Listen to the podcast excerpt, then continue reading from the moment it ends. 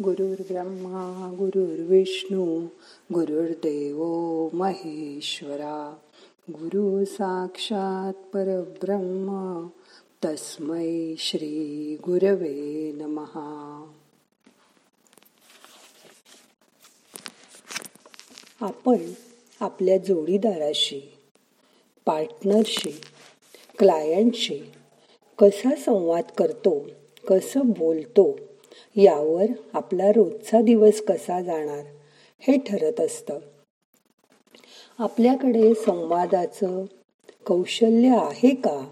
तर नक्कीच आहे. कारण तो एक जन्मजात गुण आहे. आपल्याला प्रत्येकाला दुसऱ्याला शिकवायची खूप आवड असते. प्रत्येक माणसा एक जन्मजात शिक्षक लपलेला आहे. शिक्षक कसा मुलांशी सतत तासभर संवाद करत असतात? पण सकाळ सगळी मुलं ऐकतात का? काही पहिल्या पहिल्या बाकावरची मुलं लक्ष देऊन ऐकतात पण मागील बाकावर चित्रकला गप्पा एकमेकाला चिठ्ठ्या देणं चालूच असतं ना? रस्त्यावरील वस्तू विकणारे बघा आपल्या संवाद कौशल्याने काय काय वस्तू विकत असतात भाजीवाले तर गोड बोलून महाग भाज्या सुद्धा हुशार हुशार गृहिणींच्या गळी उतरवत असतात.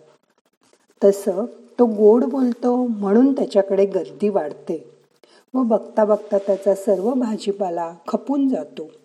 कोण शिकवतं हे संवाद कौशल्य त्यांना? काही लहान लहान मुलं सुद्धा संवाद साधण्यात हुशार असतात. मध्यंतरी सूट तालमध्ये छोटासा नायब नावाचा मुलगा सगळ्यांचं लक्ष स्वतःवर ओढून घेत असे. कारण त्याच्याकडे अफाट असं संवाद कौशल्य होतं. आणि त्याचं वय पण. पाहता तो जणू काही सर्व आईच्या पोटातूनच शिकून आलाय असं वाटायचं. समोरच्या माणसाकडून एखाद्या गोष्टीसाठी होकार कसा मिळवायचा? हे गृहिणींकडून शिकून घ्यावं. घरात भाजी कुठली करू? असं सगळ्यांना विचारणार. नवरा म्हणाला मेथी कर. तर मग ही म्हणणार ती निवडून करायला वेळ लागेल. खूप वेळ लागेल. मग मुलगा म्हणेल की आई कोबी तर कर. मग ही म्हणणार रोज रोज काय रे ती कोबी तुला आवडते म्हणून? समजा मुलगी म्हणली आई गवार बटाटा कर. ती खूप दिवसात झाली नाहीये. तर ही म्हणणार अगं त्या कधी शेंगा गवारीच्या निवडून होणार? मग असं करते बटाट्याचीच करते भाजी. तिचं तर आधीच ठरलं होतं की बटाट्याची भाजी करायची. तर मग वरील संवाद कशासाठी? सगळ्यांना विचारलं असं वाटण्यासाठी. बघा तुम्हाला सगळ्यांना विचारलं होतं आणि मी बटाट्याची भाजी केली की नाही हे ती सगळ्यांना पटवणार. कारण तिला जाता जात्याच संवाद कौशल्य जमतं. त्यामुळे स्वतःच्या मनासारखं वागता येतं. आहे की नाही चांगल्या संवादाचा फायदा? काही वेळा एखादं भाषण ऐकता ऐकता श्रोते कंटाळलेले दिसतात. कारण तो वक्ता एकटाच बोलत असतो. पण ज्या व्यक्त्या वक्त्याला प्रेक्षकांशी संवाद करायला जमतो त्याच्या भाषणात लोक कंटाळत नाहीत. उलट ते त्या भाषणाची मजा घेतात. तो निरनिराळे प्रश्न श्रोत्यांना विचारतो. त्यामुळे त्याचं बोलणं लोक लक्ष देऊन ऐकू लागतात. अशा रीतीने आपलं समोरच्याला बरोबर बोलतं करून तो भाषणात मजा आणू शकतो. अशी भाषणं ऐकायला हवी तेवढी गर्दी जमते. आता हा झाला दोन माणसांमधला संवाद. आता बघा एकटा माणूस कसा संवाद साधतो ते. तुम्ही सिनेमात कधी कन्फेक्शन बॉक्समध्ये उभं राहून नायक स्वतःच्या गुन्ह्यांची कबुली देताना ऐकलंय? त्यावेळी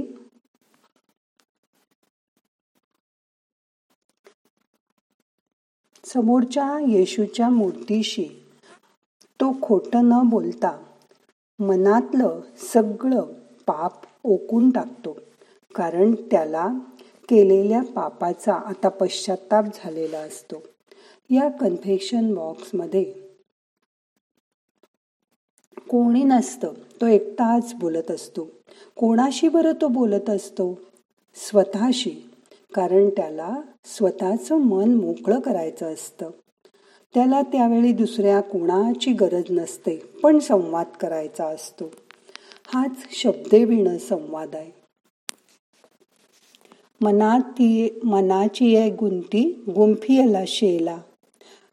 विठ्ठल रखुमाई देवा वरी विठ्ठले अर्पिला.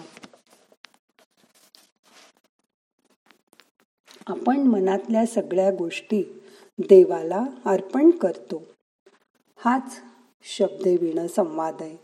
साक्षात्काराचा अर्थ कोणत्याही दोन व्यक्तीमधील संवाद. या दोन पक्ष असतात. एक साक्षात्कार देणारा व एक साक्षात्कार घेणारा. बघा मी रोज तुम्हाला ध्यानात सांगते. भगवंताशी स्वतःला जोडायचा प्रयत्न करा. यात आता आपण आत्मसाक्षात्कार कसा होईल ते बघूया. पंचमहाभूतांनी आपलं शरीर बनलेलं आहे. आपलं सूक्ष्म शरीर मन बुद्धी अहंकार यांनी बनलेलं आहे. याच्या मागे आहे आत्मा. तो सर्वात महत्त्वाचा आहे. जसं दोन अधिक दोन हे जगभर चारच होणार तसं पाच तत्व बाह्य शरीराची पंचमहाभूत आणि आतली तीन तत्व असा आठ तत्वांचा माणूस बनलाय. व आत्मा हा भगवंताचा अंश आहे. तो शरीरात असेपर्यंत आपण आहोत. हा आत्मा सच्चित आनंद याने बनला आहे. आणि ईश्वर पण सच्चित आनंद आहे. यात आपलं आपलं सूक्ष्म शरीरही आत्म्याशी जोडलेलं असतं.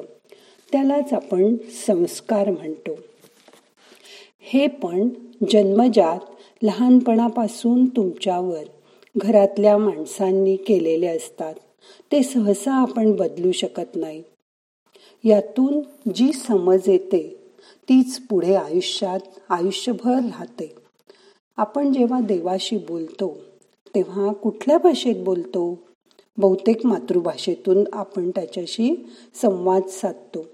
म्हणजे बघा देवाला मराठी येतं असं तुम्ही मनाने ठरवलंय. त्याच्याशी तुम्ही मराठीत बोलता. पण समजा उद्या तुम्ही तिरुपती बालाजीला गेलात तर तेव्हाही मराठीतच बोलाल ना? का तिकडच्या भाषेत बोलाल? नाही ना? मग आता विचार करा देवाशी बोलायला भाषेची जरूर आहे का? नाही. त्याच्याशी बोलायचं म्हणजे आपल्या भावना त्याच्याशी एकरूप करायच्या. त्याच्या पायाशी सर्वस्व अर्पण करायचं. समर्पण करायचं. म्हणजे मनातील विचार त्याला कळतील. आणि तो आपल्या मनासारखं सगळं घडवून आणेल. आणि यावर दृढ विश्वास ठेवायचा. त्याच्याशी बोलायचं.